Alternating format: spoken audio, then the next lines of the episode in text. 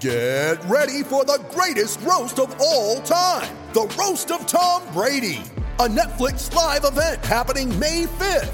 Hosted by Kevin Hart, the seven time world champion gets his cleats held to the fire by famous friends and frenemies on an unforgettable night where everything is fair game. Tune in on May 5th at 5 p.m. Pacific time for the Roast of Tom Brady, live only on Netflix. Welcome in, Hokies fans, to this edition of the Tech Sideline Podcast. We record on Wednesday, November 3rd, as Virginia Tech gets set for a short week and a trip up to Boston College to face the Eagles. On episode 205 of the Tech Sideline Podcast, we'll go through the Eagles and how they've struggled over their last couple of weeks without their starting quarterback, Phil Jurkovec, the impact on a short week on both teams, and how the Hokies can keep the momentum from their win down in Atlanta going this week. All that and much more coming up on episode 205 of the Tech Sideline Podcast, which starts right now.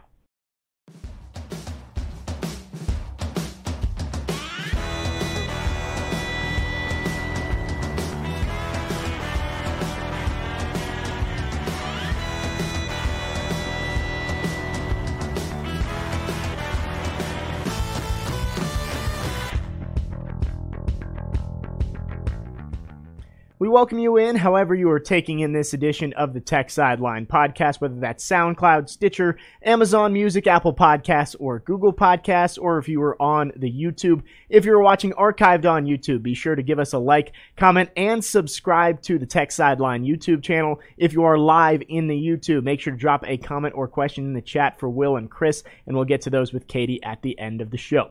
As always, the Tech Sideline podcast brought to you by the Southeast Regional Training Center. You can help bring Olympic hopeful athletes to Blacksburg and one of the best and fastest growing wrestling programs in the country. Be sure to go to southeastrtc.com to learn more and donate today.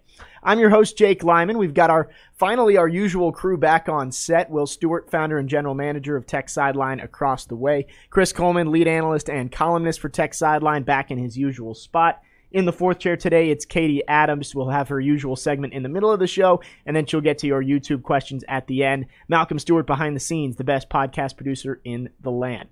We are back ready for Boston College on Friday, but as always, we have to do our Braves check in. The Atlanta Braves are World Series yeah, champions. It's a great time down there. The best way I can describe it is like going to a World Series at the Battery is like if college game day was set up on Bourbon Street a more upscale Bourbon Street, and like the stadium and the game was right next door. It was insane. It was the best atmosphere I've, I've ever been in for any sport. So definitely, definitely worth, definitely worth it all. So for people that don't know, you got the stadium, and then you got that whole area around it. Yeah. Did did I hear the TV? Commentators say there were probably 150,000 uh, people uh, in the it, area. It wouldn't shock me with probably 45,000 in the stadium. Yeah. Um, and uh, like the line to get into bars on Saturday was hours long. So I had to hang out outside all day. Now, were you allowed to bring your own? Like, could you wheel a cooler up if you were just hanging out well, in the area? Well, I don't know. To be honest, I, you probably could if, if you uh, if you wanted to. If you, if you, if you didn't just... have tickets to the game and you were just going to watch it on the big screen outdoors, the battery was the best kept secret in baseball until uh-huh. the World Series. Oh. And it's the absolutely best atmosphere anywhere you can go see a game in baseball right now because yeah. it's just a party atmosphere around the stadium the whole time. Well, they were showing it. Uh, I want to say heading into the ninth inning last night, and just people going yeah. crazy. They had people in the outfield at Truist Field that yep. were just going crazy. It looked like a great atmosphere. It was fantastic. I was uh, definitely uh, it was always the number one item on my bucket list, but you know, it's not something you can do until it happens. So when it happened, I was like, "Yep, I'm going." Doesn't matter how much it costs. yeah, people are like, "It's the middle of football season. Why are you allowing Chris to go to go to the World Series?" Did you say they hadn't even been to the playoffs in a long time? Oh no, they go to the playoffs every year. Okay, they, they hadn't been to a World Series since '99, and they hadn't right. won one since '95. Yeah. So yeah, but, so of course I'm going to let him go. I mean, you know, I missed a Georgia Tech game that nobody's going to remember ten years from now anyway. It's not a big deal. True. well, well, you did get to see two wins while you're down there on Friday yep. and Saturday. How'd you take in the game last night, the the clincher? I went to PK's last night, and uh, I, I, didn't. After you know being there at those games, it's kind of it was kind of hard to, for me to sit around and watch them by myself. So I, I did go out last night. It was a good game, seven nothing win for the Braves. Again, like Chris mentioned, first World Series since 1995. But we are talking about football, Virginia Tech football heading down, or excuse me, up to Boston uh, this weekend to face the Boston College Eagles. And this is a team that kind of just a lot of hope going into the season. Started four and zero, but lose their starting quarterback, and now have lost their first four ACC games. Yeah. Yeah, if, if you look at their their season and the, tra- the trajectory of their season, now granted they started out with a couple of cream puffs. They beat Colgate fifty one nothing at home. They traveled to UMass, which I find odd, and UMass is one of the worst teams in the country. It's got to be a two for one deal. Yeah, and, and they beat them 45-28.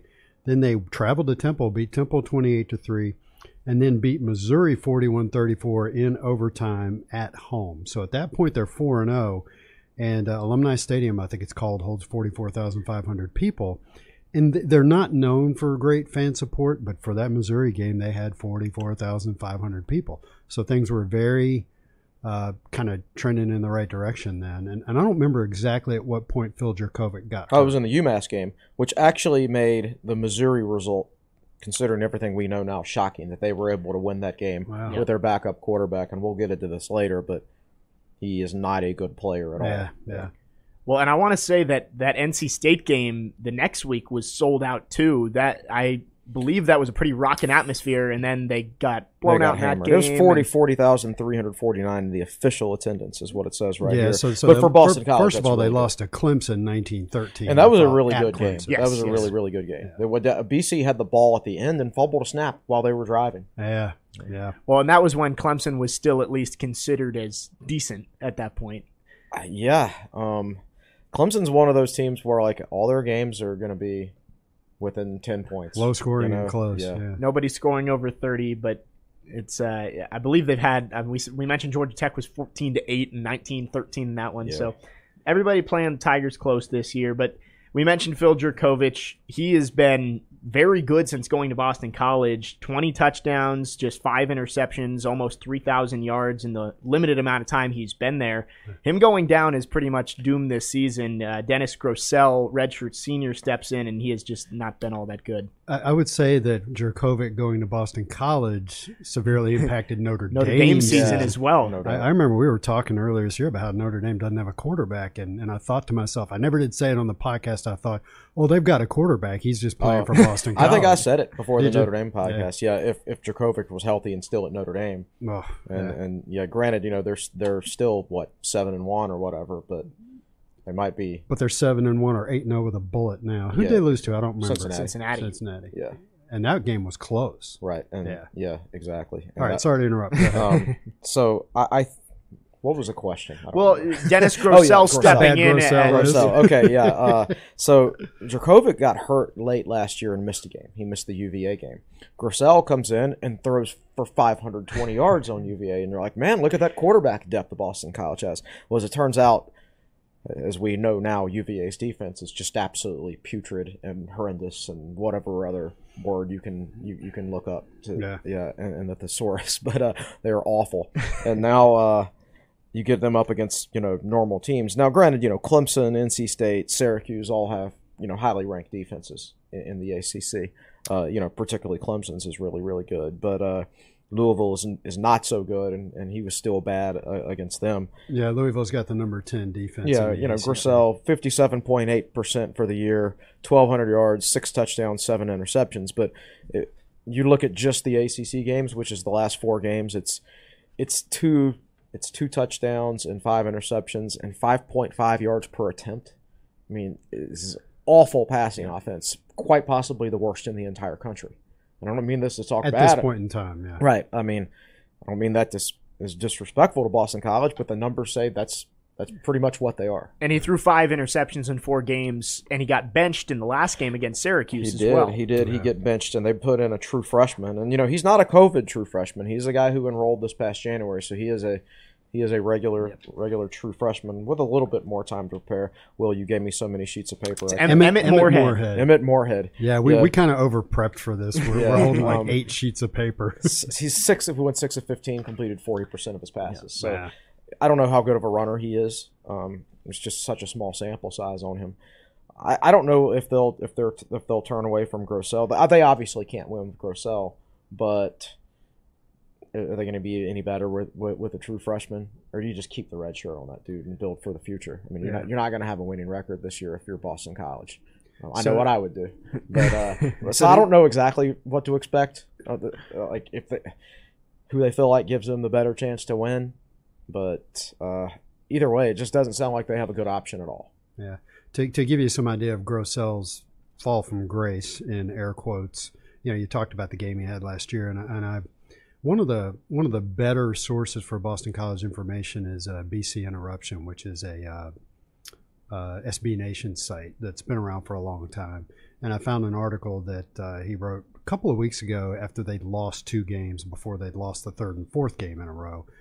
And he said, uh, coming into the season, he said, he said expectations were high even after Jurkovec got hurt. They they they figured they had one of the best backup quarterbacks in college football. So that's how they thought of Grosel before you know this recent skid. Well, and just looking at Boston College entering this season, Jeff Hafley pretty much changed the trajectory of that program in one year. They went they went six and five last year, but there was a lot of promise that maybe this year would be the year they finally start to get it back with, going again. with what looked like a decent defense coming back and and Jurkovec coming back and Zay Flowers, who I think is one of the most underrated players in the ACC, and Garwo is a pretty good running back. Yeah, it looked like they were on pace to have to have a pretty good year, and I think they, they would have had a good year if if had, had not gotten hurt. You know, the, thing about Hafley is, you know, he likes to throw the ball a lot, and despite the fact that it's, it's just a huge drop off from Jurkovec to Grosel, he doesn't he hasn't really changed his strategy any. That they've thrown it at least 32 times in every in these last four ACC games. I mean, the Clemson game that was a one score game pretty much all the way through. They needed to run the football because they can't pass it, yet they still threw it 40 times with a guy who can't pass. It's just like he seems so married to the passing game. I mean, I think their best chance to beat Virginia Tech is to line up and run the ball 50 times. Yeah, they have one of the best one of the best run blocking offense, offensive lines in the ACC. PFF rates their their from a grade standpoint rates their offensive line the number one run blocking offensive line in the ACC or offense. That includes wide receivers and tight ends and all that too. But yes, they have a good offensive line. Like use it. You're, you're going to be playing a Virginia Tech team this Friday that has struggled to stop the run, but has been really good against the pass. So you're going to go out there and throw it 35 times with one of your quarterbacks who can't pass, or are you actually going to give it to Garwa. uh, Garwo, Who, who averages 5.9 yards per carry, and I think is a pretty good back.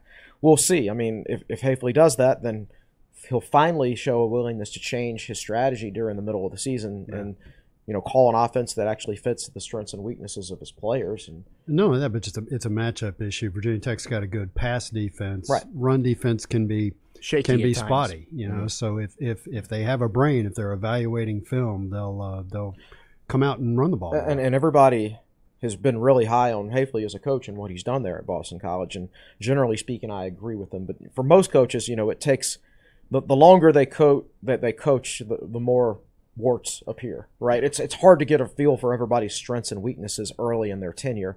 Uh, I think you can get a better feel for their strengths than their weaknesses. Like it took us several years before we started to identify any of Justin Fuente's weaknesses. Right?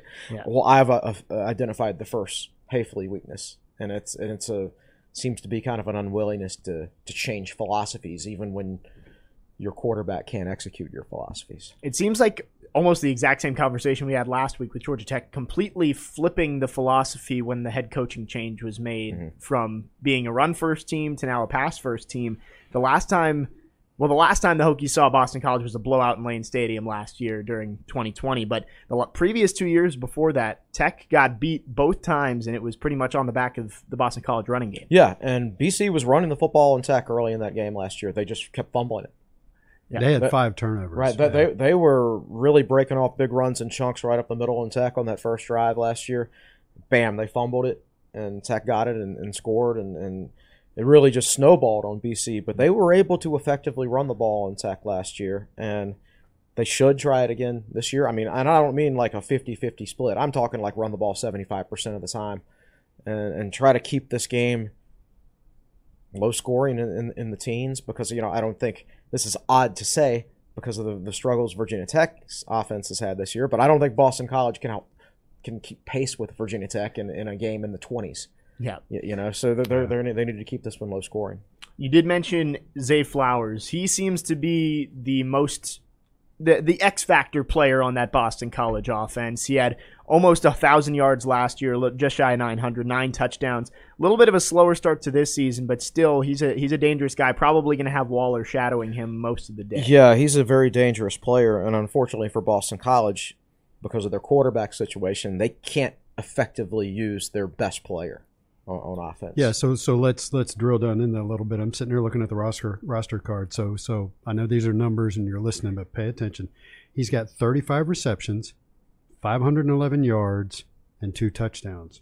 Tre Turner has 30 worse four receptions, 602 yards, and two touchdowns. Mm-hmm. So statistically, Flowers is on a level right with Trey, Tre Turner this year. Where typically with Jurkovec slinging the ball to him, he'd he'd probably be up around 50 catches, maybe, Oh, you would think- oh, maybe yeah. 60. He, yeah, he caught 55 last year, and that was in a shortened season. That's right. And against, you know, pretty much a full ACC schedule, you know, with no Right. like bad non-conference games where you can do a little bit of stat padding and things like that. So uh, I, I wouldn't be shocked if, you know, with Jurkovec throwing him the ball, if this would have been a 75 catch season or so Yeah. for Flowers. I think he's a very good player.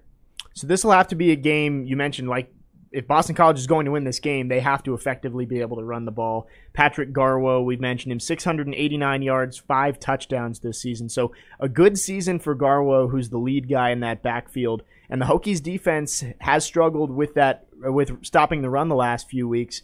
We talked about it on Monday's podcast that against Syracuse, it was the linebackers who couldn't seem to stop the run, and then against Georgia Tech, it was the safeties. How do the Hokies kind of put it all together if they want to stop the run game? I, I hope they can. You know, I- I- ideally, you know, you would get some penetration, but you know, Boston College has a really good offensive line, and and uh, so you, uh, you just got to play disciplined football, and I think you can afford to put an extra man in the box.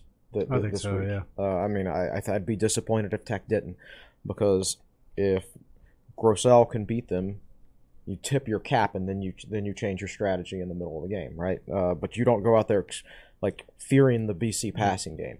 Instead, you need to go out there and make sure you stop their running game. To me, and put him in long yardage situations because if he, if you get if you put him in a bunch of long yardage situations, they're not going to be able to move the football. I just don't see how they could. Yeah. Boston College throws the ball a lot more than Syracuse, but that was kind of the same conversation we had before Syracuse, and then Syracuse threw the ball all over the yard. too. Yeah, they did, and they, they weren't very efficient. They completed fewer than fifty percent of their passes, but when they needed to complete a pass, they completed it. And that's been one of the themes this year. You know, we go back to Tyler Buchner throwing a couple of good balls before he melted down in the third quarter for Notre Dame. Mhm. And for uh, Shrader, you know, that last pass was really nice. Now, he probably had some, some others during the game that were good too. So if, if you're kind of one of those people that rolls your eyes and go, here we go again, you are going to see a little something from Grosel that you're not used to seeing, but I hope not. Yeah, I hope not. Uh, I mean, I watched their game against Clemson. I watched that whole game, and uh, if if Grosel was halfway decent, they would have won it. Maybe by 10, 10 points or Yeah. 14 points or something. Like he had Zay Flowers open down the field behind the Clemson secondary several times, and he just couldn't couldn't complete it. Yeah. And I think that's I think you roll that dice if you're Virginia Tech, in my opinion. And if he does happen to connect with one of them, then you know maybe you're maybe you tip your cap and adjust, or make him do it twice.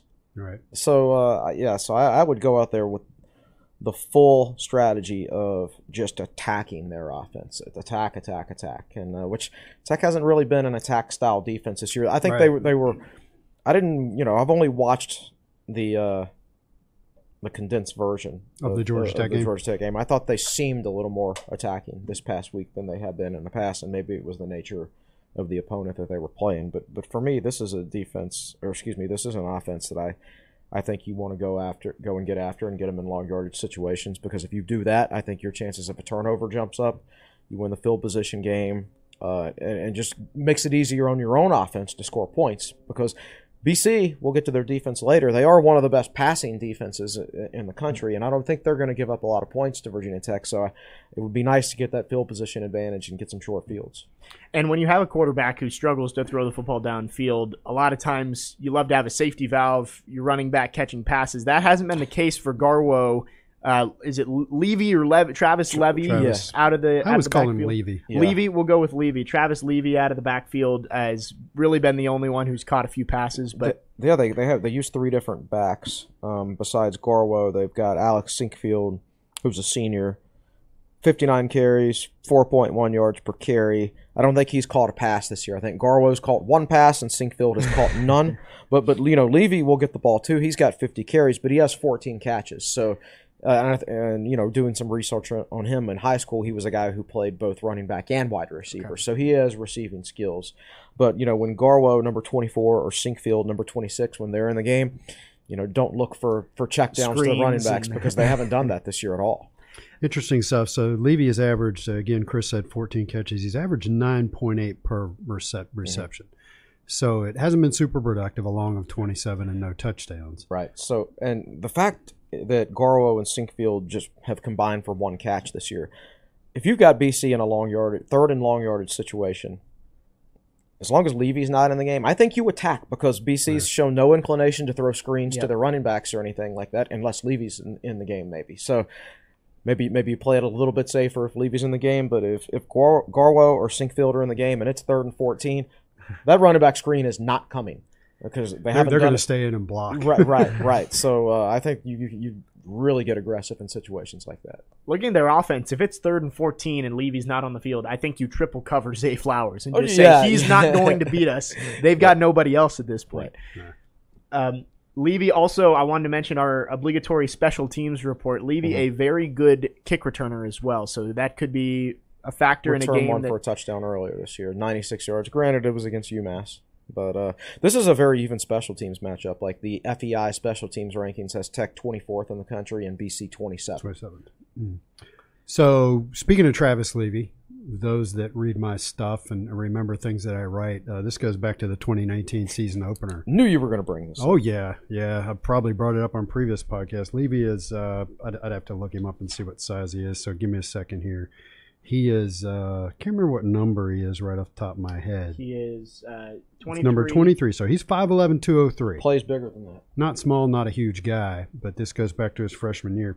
He sent three Virginia Tech football players to the sidelines in that 2019 game. Divine Deablo, who's not a small guy, he blindsided Taiwan Garbett, and I think was it Garbett? I think that kept Garbett out for a week or two. Yeah, I, mean, I think he missed two weeks. concussion type stuff. Yeah. And I don't remember the third person he sent off the sidelines, but he was a human wrecking ball. Um, it's two years later, and he is still he's not he's not a frontline guy for uh, BC, but he is turning out to be productive. But uh, I just remember watching that game and thinking that guy's physical. That's a guy I'd like to have on my football team. Right, and this matchup completely favors Virginia Tech, at least as far as the numbers go. But you know, if BC comes out, if a guy like Levy comes out and just out physicals Virginia Tech from the opening whistle, then it, you know we could find ourselves in a battle. In a battle, so it's important to to you know remember the lessons of that game when, when BC just came. It wasn't just Ryan Willis turnovers in that game. Granted, that ended up being the difference, but early in the game, it was like BC made the first hit. You know, they punched Virginia Tech in the chin. And wasn't that when Andre Williams was playing for him? Was that his name? The, that big running back. Oh, AJ No, you're Dillon. taking AJ Dillon. He put, See, told you it was on. I actually watched a full Packers game on Thursday night for the first time since pre-COVID. is Dillon in the NFL. Oh, he Oh, is. Dillon plays for Well, the Packers. should Yeah, I be. want to say he had 90 yards He's, or he, something. he- for he was very impressive week. on Thursday. Yeah. And I, So, so this is what happens when you have too many names and numbers in your head after all these years. I remember the A and I remember the double L. And it's, who's AJ Dillon? Am I making that up? No, you're A- not making that up Andre. Williams is, I believe he was a running back for BC, a- Yeah. but AJ Dillon was the one who played in on All right, Nice. 2019. no, Yeah. see, see, then now I'm reverting to him. Let's move on, please. I think AJ Dillon, he had, I'll- this is just off the top of the head, I think he had 200 yards or something in the 2018 game when BC came in and, Yeah. and, and had a big day. Yeah. I did want to flash back to that 2019 season opener. I remember watching that game and feeling frustrated at the end that Tech, I felt like Tech should have won that game. I went back and looked at the box score. Ryan Willis was the starting quarterback. Yes. Uh, he threw three interceptions, and Virginia Tech ran for a total of 98 yards, Yeah. and Tech only lost by seven. I know. You know Right, when they when, you look when you look at the box score, it was like Virginia Tech didn't deserve to win the football game. But at the same time, you take away a couple of those turnovers, and they probably still somehow would would have won the game. But that was the, uh, you know, everybody liked Willis before then because they loved his aggressiveness. Scared money don't make money, right? That was, I believe, that was the next game he started after the UVA 2018 game. Right. Correct. right. So, correct. Uh, Uh, no, the- that's not true. Actually, 'cause No, the bowl Marshall. game. The bowl. Marshall well, Mar- well. Marshall and the bowl game Yes, actually, so- but but Right. but yeah, it's the next. Uh, it's Next funny, really but- meaningful yes, one. Exactly. Yeah. Uh, not, quick trivia here. Uh, I I don't think I'm stealing this from Katie. Who was the starting quarterback in that game for Boston College? Which one? Uh, 2019 season opener. Oh, uh, uh, is he at? Uh, oh I gosh, guess he's transferred somewhere, He right? he's transferred somewhere. I can't think of the name, and he plays for a really good team right he does. now. They current they currently would be in the playoff right now uh, after last night's Which ranking. which team is it that he plays Oregon. for? Oh, almost had it. Anthony An- Brown. Anthony Brown. go. That's right. There you go. That's right. See, Oh, if you oh, give me God. enough time. Okay, so he was the same class as Josh Jackson coming out of high school, right? Yeah. Virginia, Virginia Tech offered Josh Jackson and Brown, and and Jackson was the guy who who committed first. So Virginia Tech took Jackson, and then Brown went to Boston College. Wasn't Brown the one who had the big long run at the end of the 2018 game to, to seal it in Lane yeah, Stadium? I believe probably so. yeah. Yeah. Um, speaking of Oregon, the college football playoff rankings, first ones came out. Uh, some, some interesting stuff in there. It was very interesting stuff. It's like, okay, Alabama lost a game, and they actually don't have a, as quality a win is the teams behind them, but they're still number They're two. number two. They're number two based on reputation. But here's the thing: it doesn't matter right now. If they lose to Georgia, which I think they should lose to Georgia, then they're out. Most Two likely. lost teams usually do yeah, not get into the it'd be college tough for them to be in. So I don't think that matters right now. Michigan State number three, and then Oregon four, followed by Ohio State at five, and Cincinnati undefeated at six. What a quality win over Notre Dame, who I think is ninth. And that was a road win, too. Yeah, that's right. Yes, Yeah. Yes, and then Oklahoma undefeated. They are eighth. So uh, There's a yeah. There's a there's a lot of you can make an argument now for expanding the playoffs. I guess. Well, if that's your Oklahoma undefeated with near losses to Tulane, Kansas, uh, Texas. Texas. So, um, but I think the one thing everybody can agree on is that Georgia deserves to be number one. I, Uh, I, I, you know, we can talk about expanding the playoffs and everything all we want. Like, I don't think Georgia's capable of being. Doesn't beaten. matter how what have they allowed? Four it. touchdowns all year. I've never seen it. Have you ever seen anything like their The- defense? that defense is. it's like an is, uh, 86 Bears. Yeah, I I will actually watch make time to watch Georgia because that defense is so uh, I don't want to say unprecedented. It's a it's a once every five to ten years defense. They they had a game watching party for uh, Georgia Florida on Saturday in the Battery in one of the main bars right next to the stadium, and you know there's Georgia fans there and then there's Florida fans there, and I mean we're sitting there watching the game at all over the place. Wherever we go in to grab a beer or something, the game is on, and it's just a steady pounding. Of, of Georgia and the Florida fans are just like, there's nothing we can do about it. There's nothing Well, anybody can. that do game about was three nothing. I want to say with like four minutes left in the first half, it was. and then Georgia got three turnovers and scored three touchdowns in Yep. the final four Right, minutes of right. the first Yeah. half. So, so I, I remember reading an article shortly after Kirby Smart was hired about what he was doing in recruiting, and of course he brought the Alabama model, but he was working harder and bringing even more to the table than Alabama was. So this is the fruit of being a really, really good recruiting football team for going on three or four years now. I actually wrote this down. I wanted to look at the red zone defense for the for Boston College and Virginia Tech, but while I was looking, I caught a glimpse of Georgia's stats in the red zone this Yeah. year. Unbelievable. So through 8 games, they've only allowed teams to reach the red zone 14 times. Less than 2 times a game.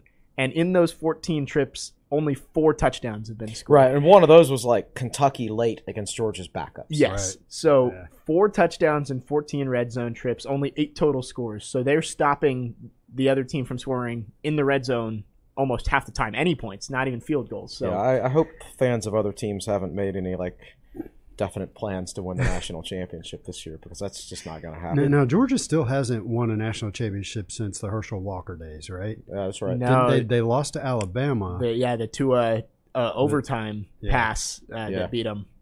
So if they win this year, it, it'll be It'll- it- slightly different It, will be it'll be like when Clemson won it for the first time since Danny Ford was was there. after having lost to Alabama the previous year. I think- I think so, something yeah. like that. And we've been talking about Kenneth Walker in Michigan State too. I want to bring it up. Five Yes. touchdowns against Michigan on Saturday. Yeah, Saturday. I uh, I, I kind of I took a little nap around noon on Saturday, but that game was on TV, so I could kind of hear it while I was half asleep. And he scored four touchdowns while you were sleeping. I don't know if it was while I was sleeping, but uh, he scored five for the game. Two star recruit, evaluated and recruited and developed by Dave Clawson. And Wake Forest also ranked in the top ten in the first college football Number playoff 10, right? rankings. Or- Number nine. They might be is it number nine. Yeah, they're So- they're number nine in one of the polls slash. They're either nine in playoff, ten in AP, or, Or flip flop, versa. whatever it is. And uh, they get UNC this weekend and non-conference. non-conference game. I swear, like after this season, Jim Phillips should be like, okay, this is not allowed anymore. you know how many people that's going to confuse this weekend? Yes, The- the- especially you're- if you're- North Carolina wins. they're going to show the score on on on on ESPN, and it's going to be final, and then it's, it's going to show like let's say North Carolina wins, and then it's going to show Wake, Wake Forest still unbeaten in the ACC, and people are going to be like, "What is What? going on?" Yeah. That's like funny. like this, like this shouldn't it shouldn't be happening. It shouldn't be allowed to happen. I, I remember when they signed the game; it was like five years ago, and I'm like, "God, this doesn't make sense." And uh, now that said, you know, this is North Carolina can't stop anybody, and seemingly nobody can stop Wake Forest. So Yeah. I I mean Wake could put hang sixty on them this weekend, which would make me happy. It's interesting, you know. Wa- Wake's got a really productive offense right now, but you know they they didn't go over 500 yards till about three or four games ago, and now it seems that's all they're doing is putting up a lot of yards and points. they are number four in the country in offensive efficiency, yeah. so they're very very efficient offense, they're, and they're more efficient defensively than you would think. Like they're fifty first, even though they're like total defense, they're ninety seventh. It's just the t- style of play that Right. they they have. Yeah. Well, Wake, the the ACC's last chance at, at a playoff spot. They would need some things to go right in front of them and win out, but uh, Ooh, that would be ugly though. They'd be number four, and they'd wind up playing Georgia. could we get a Georgia, Michigan State, Wake Forest, Cincinnati playoff? That, would, be, That would be awesome. sort of. Georgia would win both Oh, games it- by it would forty. be a but bloodbath. That would be sort of awesome. Uh, all right. Well, I did want to dive into the Boston College offensive line, but I know what Katie's talking about, so we're going to touch on that here All right. as well. So let's send it over to Katie. Yeah, this is a significant game for Boston College, of course. It's their annual red bandana game, annual since Oh, 2014. is it really? Wow. It is. They also they wore these uniforms earlier in the year against UMass, so they have a win in them, but it wasn't classified as the red bandana game. In that game, I think they just wore them because it was on It was on 9/11. 9/11. Um, so Virginia Tech playing in biggish stages in back-to-back weeks. Last week it was Georgia Tech's homecoming. This week it's BC's annual red bandana game, but they're only three and four all time during this game. You would think that they would have somewhat of an advantage, but they don't. So we'll see how they fare this week. NFL standouts Luke Kuechly and Mac- Matt Hasselbeck will be in attendance as well. And then Boston College has several players with famous bloodlines on this 2021 roster, which is really interesting. Javian Dayne, who's son of Heisman Trophy winner Ron Dayne, took it from Michael Vick in, in Now- now, wait a minute. I think when Ron Dayne won the Heisman, I think his girlfriend was holding the baby Wow. during that, and, and I don't know. That it- must be him. yeah. You wow. think. That's Yeah. cool. Um, Jacob Kraft, son of Patriots president Jonathan Kraft, is on this team. Tyler Vrabel, am I saying that right? Vrabel. Vrabel. Okay. Yep. Son of Titans head coach is on this team. There's Mhm. Joe Tessitore, ESPN announcer. I His son if is he was on this related. team. wow. Well, D- does the son also talk too much during football games? Well, so so John Tessitore, uh, Joe was calling one of John's games last year, and John scored on a fake field goal or something That like rings that. a bell. And it he never made it known that it was his son. Like it was it was so weird. I was like, there has to be a relation there, but uh, See the the night I think it was the 1997 national championship game. The last time Michigan won, Bob Griese was calling the game, and his son, whose name suddenly escapes me, was the starting quarterback for Michigan. And I remember, Brian. so what's that? Brian, Brian. yeah, Brian, yeah. So at the end of the game, it's Keith Jackson and, and Bob Griese calling the game, and Bob Griese had to have a moment. Yeah, yeah. Jackson was like, "Do you, do you need to you know take a break?" And, and Griese's like, er, uh, "Yeah." Well, and just so it happened, Brian Griese now on Monday Night Football, Joe Tessitore, the previous voice of Monday Night Football. So both of those together. Uh, and then I was talking to Katie before. Alec Lindstrom, uh, the center for Boston College, his brother was a first round pick of the Falcons. And their dad, 2018. Yep, and their dad played in the NFL for a while back Wow. in the day. Uh, Boston College is it's a really good school, and they've always been really good at player development. Like they get the most out of their talent level, I think, for the most part. And so, like, if if you're like if, if you're a, if you're a former NFL player that understands that type of stuff, or or if you're a Kraft who wants your kids to get a good education, so it makes sense to me that there's a lot of famous names on. on Well, like BC's Mike roster. Vrabel played in New England for so many years, yeah. so it, it makes sense. Back to Boston.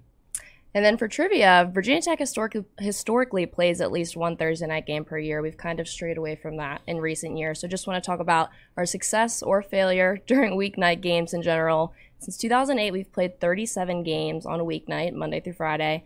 So what's your best guess for our record in that? Since 2008, yes. 37 games total. Thirty-seven games. Uh, I'll bet it's close to 50-50. I was uh, uh, twenty-one and sixteen. 20, 20 and 17. That was the first one that came to my mind. I don't know why, but Yeah. So yeah, very close. Friday night games in particular were six and two. Thursday night games were twelve and eight. So a good record on Friday night, I would say. But most of those wins come against UVA, of course. Right. And then I heard you guys say this last or on Monday, Scott Glessner's like segment of this podcast. Yes. So he put some interesting stuff in the chat today. Um, apparently, BC is the team that we've played the most since 1993. We've played them 29 times, and then UVA is one game behind that with 28. Um, and then this Friday will be the first time since November 1st, 1974, where Virginia Tech will play a regular season game outside of the state of Virginia on a Friday. Interesting. So, so So you- BC's so- first on the list because those two years we played them twice in the same year. And now they skipped a year. They didn't play in 2004, Right. but but doing it twice in two years. Yeah, the Tech played BC twice in two, 2007 and 2008. Once in the regular season and once in the ACC championship game. Okay. and, and in Tech both won of the those important years. ones. So yeah, so that so that's why we've played Boston College more than UVA since then. 1993. Is that Yep. what you said? Yeah, since uh, Big East round robin play started. Mm-hmm. Yeah. I was also doing some research this week on short weeks under Justin Fuente. What do you think Virginia Tech's record is? Eight games, Uh, Short I- weeks? I, don't think it's very good. I don't know, uh, five and three. Five and three. Correct. Okay, no, Uh, I'm thinking about bye weeks. Well, so two of those wins are Friday games against UVA. So the that that happens almost every year. Two of them are after Florida State on Labor Day and uh, West Virginia the day before Labor Day, beating Delaware and William and Mary, uh, and then beat Miami on a Thursday night. So if you're sweating uh, the fact that uh, Virginia Tech had a road game last weekend and they're having a road game on a short week this week, uh, the team was back in town Saturday night. You know, so it was almost like a home game. It's it's not a long flight. Uh, um, my flight from Richmond, we went a little bit west towards the mountains and then came down.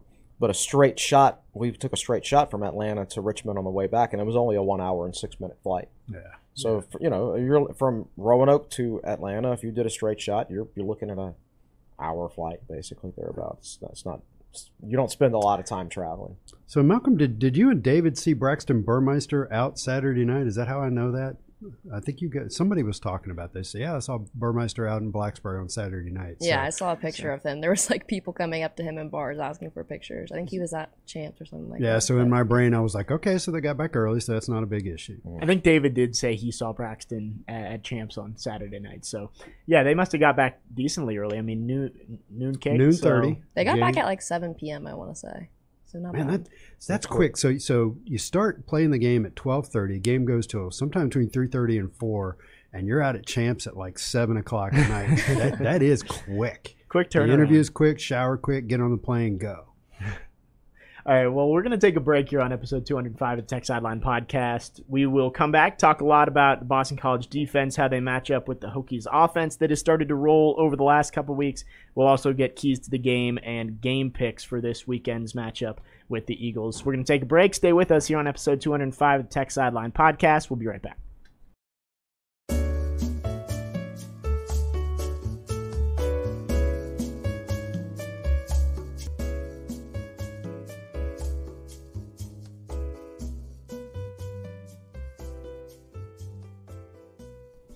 We welcome you back on episode 205 of the Tech Sideline podcast. Glad you're with us as we preview Virginia Tech and Boston College on Friday evening up in Chestnut Hill. Hokies trying to get back to back wins and get back above 500 on the season. If you are watching live in the YouTube, be sure to keep dropping comments and questions in the chat. If you have a question for Will and Chris, we'll get to those at the very end of the show. We've already gone through Boston College's offense, their struggles without Phil Jurkovec. But now let's look at the defense. A solid group. Jeff Hafley, a good defensive coach on that side of the ball. Uh, but they've had a they had a rough day against Sean Tucker. Their last time out against Syracuse gave up more more than 200 yards to the Syracuse running back, uh, and really their their run uh, defense has not been very good, especially coming up against a Virginia Tech team that's been running the ball much better. Yeah, you know, look at their last four games, rush defense. Clemson, 40 carries, 231 yards. NC State, 34 carries, 130 yards. They did okay against NC State. Louisville, 47 carries, 331 yards. And, and Syracuse, 47 carries, 293 yards. Uh, they were really, really struggling to stop the run right now and trending down.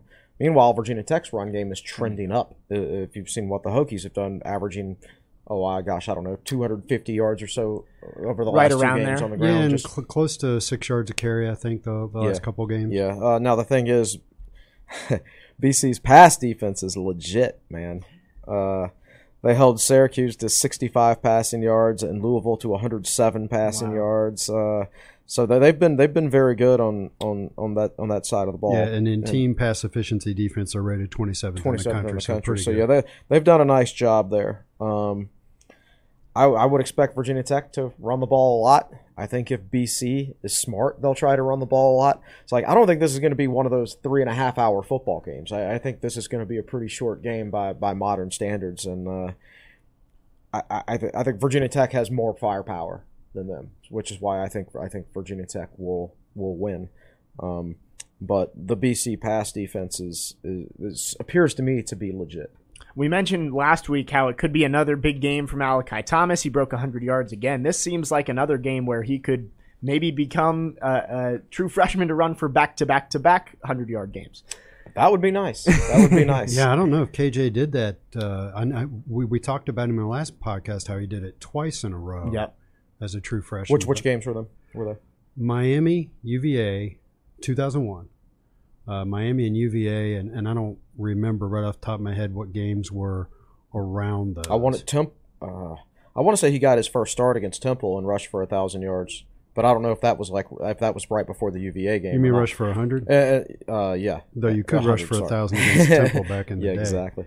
Um, I, I do know that you know he did not do it against Florida State in the bowl game. Even if he did, they didn't count really count bowl game stats back then anyway. I don't think so. Uh, so yeah, I, if he did it against Miami and he did it against UVA, I think they played Temple. You know, the it may have been three in a row because they, they got smoked by Pittsburgh 38 7, then they beat Temple 35 nothing. That was his first I've start. got, I've got it up. He U- did UVA. I run want- for I- I 300, 300 yard games in a row. Okay, I want to say he ran for like a buck fifty against Temple. It was a huge game. Yeah. He had, he had three huge games in a row 155 against Temple, I don't know how I remember 7.4 yards per carry. Whew. He had 37 carries against Virginia, oh, ran Oh, for 181 yards, and then against Miami, 24 carries, 160 yards. Yeah, Nice. So Malachi, Malachi Thomas is shooting for that. Yes. that He almost ran for, I want to say, 500 yards in in just three games. three games, uh, yeah. 496 if I'm doing my math As a true freshman. and KJ was just a freak athlete. Now Ma- Malachi Thomas isn't a freak athlete. I think he might be like at the same stage a better natural running back than KJ. I think he's he's really he understands body lean. I think his vision's really good. But he's not as big and strong as KJ was, as he was a freshman, of course. Uh, Yeah. KJ was a dominant athlete early in his career, and that's why he was a five-star recruit. Yeah. Um, Malachi Thomas is a three star recruit because he's not a dominant athlete. He's just a good natural football player, which sometimes the recruiting services don't value, or it can be difficult for those guys to spot. Um, I do think when you get him a year or two in the strength and conditioning program, you remember when he almost broke that run at the end of the Georgia Tech game? Give him a year, an off season of doing squats, and he breaks that tackle, and instead of 103 yards or whatever, it's 150 yards. Yes. Yeah, and another touchdown for Virginia Tech. So one of the things David brought up on Monday's podcast is that, that Thomas uh, doesn't lose yardage. Yep. And, I think And actually, neither did Raheem Blackshear in this game. yes, in that game, neither one of them did. Thomas uh, has negative three rushing yards in in uh, 57 carries. So he's got 305 positive yards and negative three rushing yards. It adds up to 302. And that is an underappreciated trait in a running back Yep. to always be falling forward, always be pushing forward. It's also impressive for a guy his size. I know he's Yeah. listed at 197, but man, he doesn't look 197. Yeah. maybe again after a year in the weight room he'll get up Yeah. to that size but definitely not uh, that big right now could be another big week for him and Raheem Blackshear in the backfield you mentioned the pass defense for Boston College uh, they have been impressive some good players Josh DeBerry stands out at nickel uh, ACC all, all, ACC honorable mention last year uh, been basically their best defensive player all, all season Yeah, I, I think so. And generally speaking, like it just doesn't seem like uh, they- they've they've really struggled. I think on the back end with their run defense. Like a couple of their corners are bad at it. A couple of their linebackers are bad at it, and safeties. But generally speaking, their defensive line has been good for the most part. Um, I've always thought like Marcus Valdez was a good player. Uh, I think uh, I think they're physical. Um, linebacker play for BC this year, you generally expect BC's linebackers to play a little better than they have this year, in Yeah. my opinion. I mean, we mentioned Luke Kuechly is going to be. He's going to be there. Yeah, So and there's no Luke Kuechly on this team for sure. No. Luke Kuechly on this team. I, I mentioned earlier that I wanted to talk about the red zone defense because I was thinking, you know, they uh, Sean Tucker ran for 200 yards against Boston College, but Syracuse only scored 21 points. If they're getting down there, how have they done? And BC indeed a top 30 red zone defense in the country. Yeah, and that, that's not too surprising, I guess. I think you have to be balanced to score. Um, you know, he might have rushed for 200 yards against him, but I mean, Garrett Shrader only threw for 65. You know, so I hadn't seen that Ah, stat when I looked up the red where, zone. where, where, gosh, where was the big Where time was throw that? against Boston College? Right. Exactly. Um, Um, so you talk again, talking about red zone defense. It's uh, so like which stat are you looking at when you say that? So it's it's amount of scores in as many tries divided by. So they're tied for 29th. They've given up just 12 touchdowns and 22 tries. So if, if you if you look at the NCAA stats, uh, they do not have columns for uh, touchdown percentage. They don't. CFBstats.com does, and that's one of the things I like about CFB stats is you can actually go to the red zone stats and sort them by touchdown percentage. Yeah, I was looking through the NCAA ones. I saw so 22 tries. I believe they're doing it. They've allowed 18 scores or 16 scores in 22 tries, so that makes them tied That's for not bad. 29th. Yeah, yeah. Uh, for comparison, Virginia Tech tied for 82nd in the country, 14 touchdowns, 18 total scores, and 21 attempts. So, uh, so Boston College defense going to be tough for the Hokies uh, to go after. I was reading through your preview, which is now up on uh, TechSideline.com. Uh, PFF run grades have not been very good for Boston College so far this year. have not been good, and that's particularly, excuse me, particularly the case with with their linebackers and and one of their corners. I want to say, uh, excuse me, Elijah Jones is uh, not a good run defender. Uh, Cam Arnold has struggled uh, at strong side linebacker. Um, Isaiah Henderson at nose tackle hasn't been good. He's a little bit undersized, but for the most part, their defensive linemen have been have been pretty good. But it's the guys behind them let, letting them down. So very similar to like Georgia Tech last week, where where generally speaking, their defensive linemen have been okay, but but their linebackers and their and their safeties haven't been. And Virginia Tech was able to put together another good rushing performance against against them last week. So hopefully more of the same this week against Boston College. Uh, I, if I, I think I really want Virginia Tech to be aggressive in this game, and I'm not talking about coming out there and throwing bombs down the field. I, I'm talking about like going after the BC offense, trying to create short fields for the Virginia Tech offense, maybe even get a defensive score if you can manage it. So I really want Tech's defense to attack. If they can get up by like two scores at the end of the first quarter just from being aggressive defensively and flipping field position, then that's that's the ball game right there. But the Braxton Burmeister, but, but exactly, and Boston College is not going to be able to come back from a double-digit deficit with their passing offense. It's just extremely unlikely. So I, I would really like Virginia Tech to come out and take the bull by the horns in the first quarter in this one. So it's interesting looking at their their defensive stats, going just by the traditional metrics. Their total defense is they're 42nd in the country at 347 yards a game, but it's pretty much half of it is given up in run defense and half of it is given up in pass defense. So their rush defense is 91st in the country. Their passing yards allowed is 10th in the country. Wow. Yeah, and those are traditional metrics. They're not efficiency, but it's still interesting to take a look. Yeah, you and you can look up their yards per uh, yards per carry, how much they allow in the run game, and I, and I, for, I put it in the article. I forgot what it was, but it wasn't wasn't very good. Yeah. So so yeah, they they are not good when it comes to defending the run, and, and hopefully that's something Tech can take advantage of. Well, you've mentioned that it might be another big game for Malachi Thomas, but Tre Turner has started to trend in that right direction, as have a lot of the wide receivers Uh-huh. since the beginning of the season. Maybe tough for them to get it going this I, game. I thought it was maybe, maybe. I thought Tre Turner played his toughest game in a Virginia Tech uniform this past Saturday. Yeah. But the tackles he broke, and he even went to the sidelines and threw up at, at one point. Now, there's also a nasty rumor going around, and I don't know if this is true or not. And Fuente would never admit this that, that Turner's hurt, and he's not going to be able to play on Saturday. And I have no idea if that's true or not. I mean, the rumor was actually like a broken sternum or something like that, and I, I but I have no idea. I have no idea if that's true. And I would throw up too if I had a broken sternum. I So- probably would too. Yeah. So hopefully that's not because that that would be a big loss for the Virginia Tech offense, but even more of a reason for them to run the football against Boston College, which is what they need to do. And uh, you know, th- this is a game where, uh, like, we've been giving Malachi Thomas so much uh, credit recently, and, and rightfully so, because he's been very, very good. But dude, Blackshear has been really good the last couple weeks. He, he's averaged more yards per carry Yep. than Malachi Thomas in Right. both of those games. He just didn't have as many carries. Uh, so definitely, and he had probably his best single play of the season last season against BC when he broke that tackle and ran Yeah. 30 or 40 yards for a touchdown. Yeah, So- he was he was very physical going up the middle for a guy that's Right. not very Right. big, and and I thought that was a weakness of his last year. I think when they ran him up the middle, Blackshear, he was pretty ineffective, but I thought he looked pretty good. Yeah, and and I think uh, with a guy like Blackshear, you know, he had to come in and you know, he missed so much of the preseason with COVID, Yeah. and I just don't think he was in shape to start the season last year, and it was just a tough year for him because of that. But I, I think this season, and particularly the last two weeks, you're you're seeing the real Raheem Blackshear that that we that Rutgers fans saw when he was a good player for them. And could it be more that his role is kind of the number two? He was kind of leaned on early in the season to be the guy at running back, and now Right. that Malachi Thomas has taken a little bit of the load off him, it seems Yeah. like he's flourishing. And I, I just think I think he's.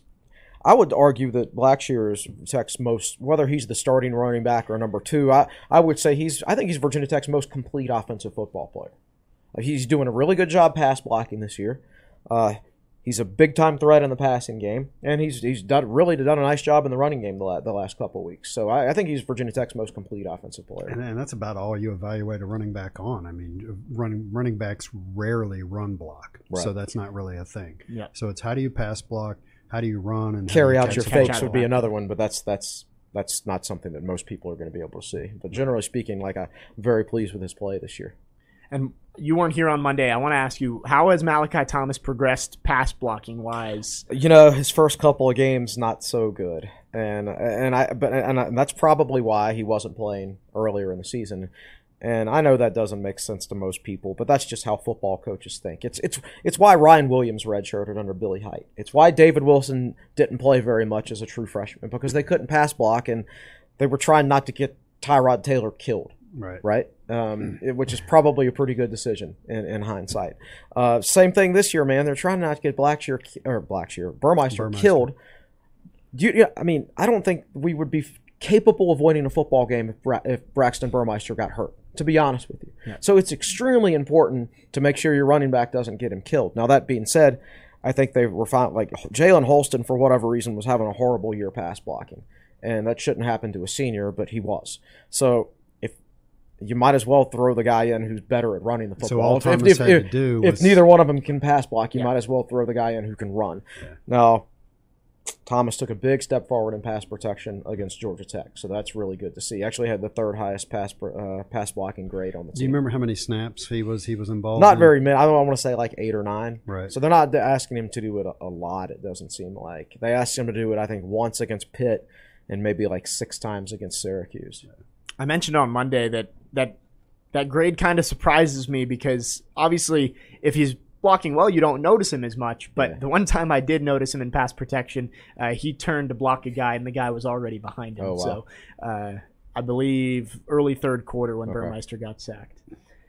Let's go into keys to the game here. I know, I think I know what Chris is going to say, but uh, what what did the Hokies have to do to make this a two game win streak, get back above 500? Man, you got to run the football. You have to run the football um, because you're not going to be able to pass it against these guys, most likely. Like just you know, looking at the effectiveness effectiveness of Virginia Tech's passing offense this year, coupled with the fact that well, let's say the Tre Turner rumor is true and he's out.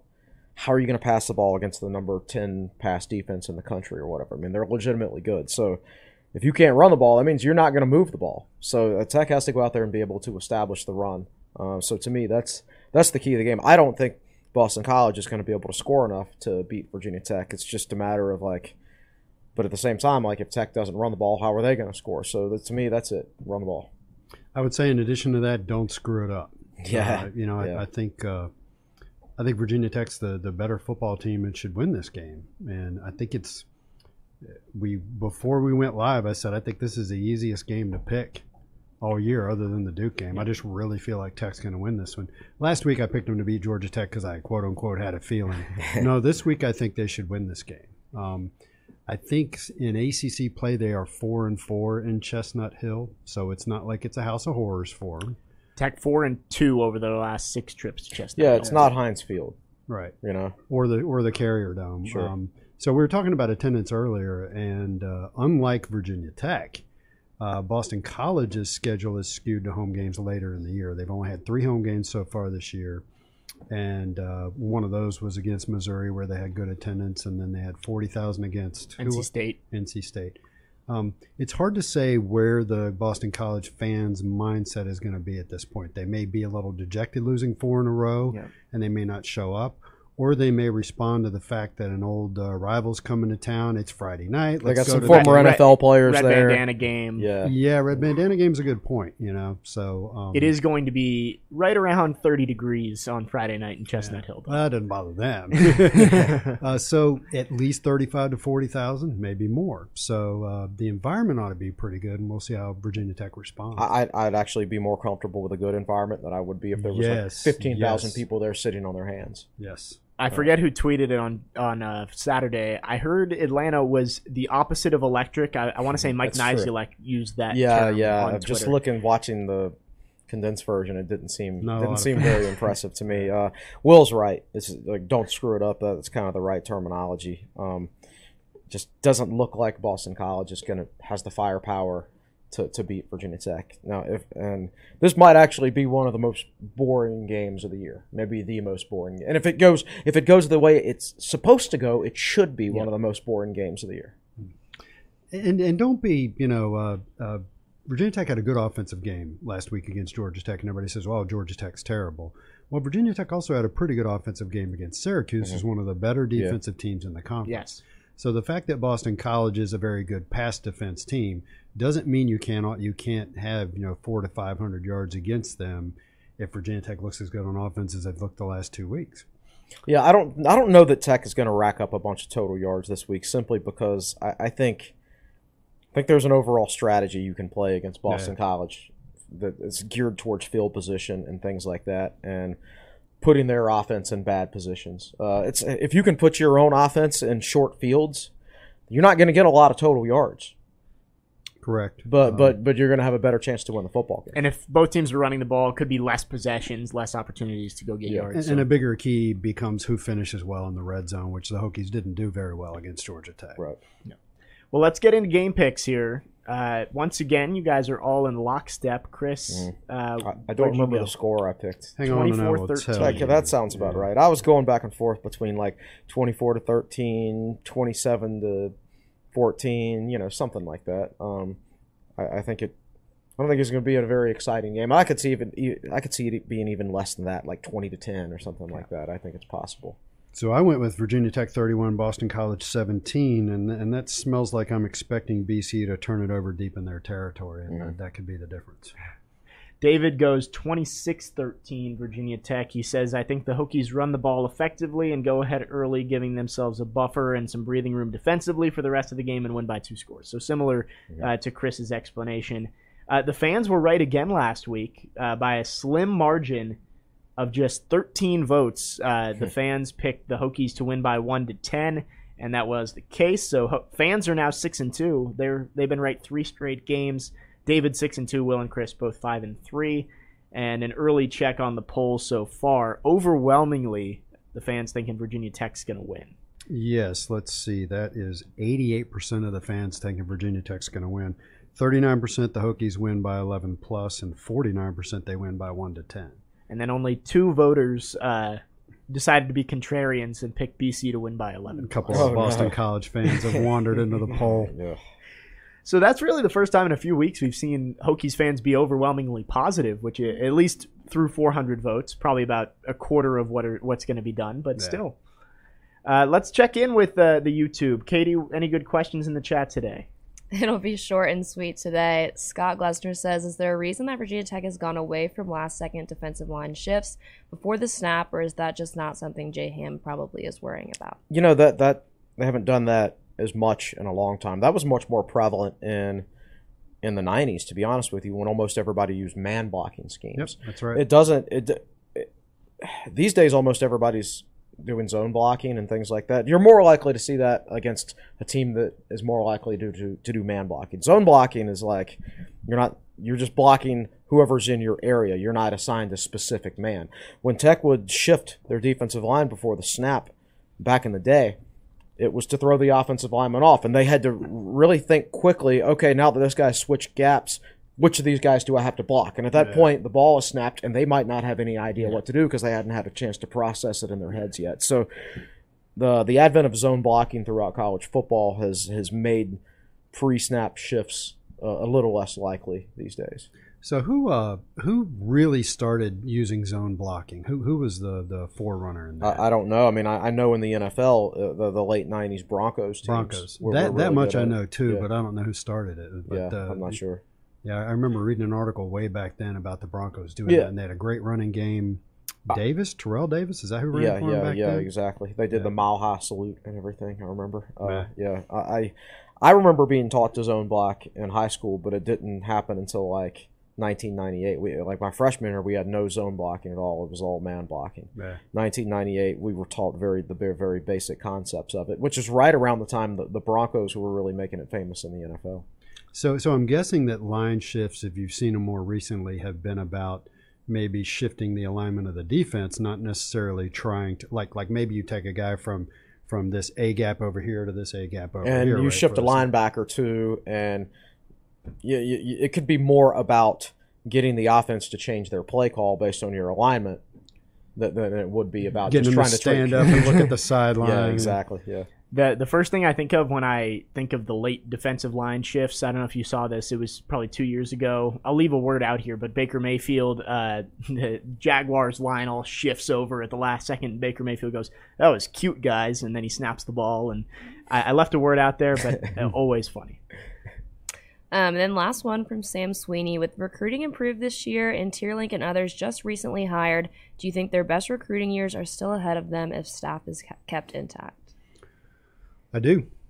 yeah. I mean, I, I think generally speaking, he's hired. He's made some good recruiting hires. I, I think I, I wish they'd been able to retain Tapp because he was really good at it. But Yeah. I, I think Ryan Smith's an excellent recruiter. I, I think he's the best recruiter here. I, if he stays here long enough, I think he'll be considered Virginia Tech's best recruiter since Jim Cavanaugh. Well, And you know the and, and the commitments of Ramon Brown and Gunnar Givens this year are big. Yeah, they're yeah. both top ten guys. Yeah, And, um, and um, I, I think uh, Jack Tyler's done a really good job in Northern Virginia. yeah. I, I think, and, and Justin Hamilton, I think, is a strong recruiter. So, uh, I I, th- I I think this current staff and its current iteration is Justin Fuente's strongest recruiting staff as a whole. That's it. All That's right. all we got. All right. Well, thank you for everybody who dropped a question, and thank you, Katie. Uh, before we get out of here, I do want to mention Boston College. We're sending our football team up there. They're sending their football team down here tonight. that's right. Uh, first round of the ACC tournament, seven o'clock at Thompson Field. And unfortunately, that won't be on the ACC network. They're showing, I think, Wake Forest and somebody else, but I'm sure it's on stream. I believe it'll be on ACC Network Extra. I want to say you Bailey know Angle calling it? is calling it. I Okay. want to say Bailey Angle. Could be Evan though. It'll, it'll be decent weather. It'll be chilly, but like the wind's not blowing at all right now, so it should be like pretty good November weather for Blacksburg. Those young people can run longer and even more than they usually do. Right? Hokies are trying to, to bounce back. Strong start to the year. They've lost their last three ACC games. So ACC's a rough league, man. It is. It is. Brutal. They lost to Pitt four to one in their series or season finale, but still, with the way the the ACC scheduling is, that they're they're going to make the NCAA tournament just Oh, because their their strength of schedule is so Yeah. strong. Yeah. All right. Well, we will get out of here on episode 205. First, Chris, preview's already up. Anything else coming up before game time Yeah. on Tech Sideline? I'm going to write a basketball column tomorrow. Switch gears a little bit. Thoughts on the basketball season and everything like that. I will try to get a Q&A done by Friday, but with the short week, we'll see. And we are also going to do some basketball during Monday's podcast, right? Yes. Yeah. So da- David just finished up his preview as well on the, uh, or at least part three of his preview. Just Yeah, uh, it's a posted on- three-part series. And then we will uh we are going to do i believe half and half on monday's podcast so we'll start we'll recap boston college and then we'll dive into basketball season which will start the next day uh six days from today basketball will be played in blacksburg so That's awesome. lots to look forward to double header next tuesday woman facing davidson at five men facing maine at eight so uh, both those games streaming. both of those are streaming uh, ACC Network Extra, I believe. And then after that, uh, crosstown rivalry, Virginia Tech Radford on the 15th, I believe, is the next men's basketball game. We just got a text from David. Let's see if it's important. uh, he says, "No Mario Kendricks this weekend either. Dislocated shoulder, apparently." I don't know where David gets this. Is that a rumor? Or? Yeah, I don't know. I don't know, but uh, Mar- he- Mario he- did get helped he, off. oh, he with- only played about fifteen with a snaps. shoulder Yeah, exactly. yeah. So we'll find out. Well, if, unconf- if Da- we'll find out this weekend if David's injury news is a legit. yeah. We right, need so that just means Josh Fuga is going to have Josh step Fuga, up. yes. We need David to be, he can be like our Adam Schefter. Just text us during the podcast if he has any scoops or something like that. Right. Well, that's going to do it here on episode 205 of the Tech Sideline podcast, looking at Virginia Tech's trip down to Bo- or up to Boston College this weekend uh, to face the Eagles on Friday night. I want to thank everybody on set. Will Stewart across the way, founder and general manager at TechSideline.com. Find him at Will Stewart TSL on Twitter. Chris Coleman to my left, found or excuse me, lead analyst and columnist of Tech. Sideline. I'm not giving him your job quite yet. Uh, at Chris Coleman TSL on Twitter. Katie Adams in the fourth chair always does a great job. Katie Six Adams on Twitter. Malcolm Stewart behind the scenes. I'm Jake Lyman, your host. Signing off. Enjoy the game, Hokies fans, and have a great weekend.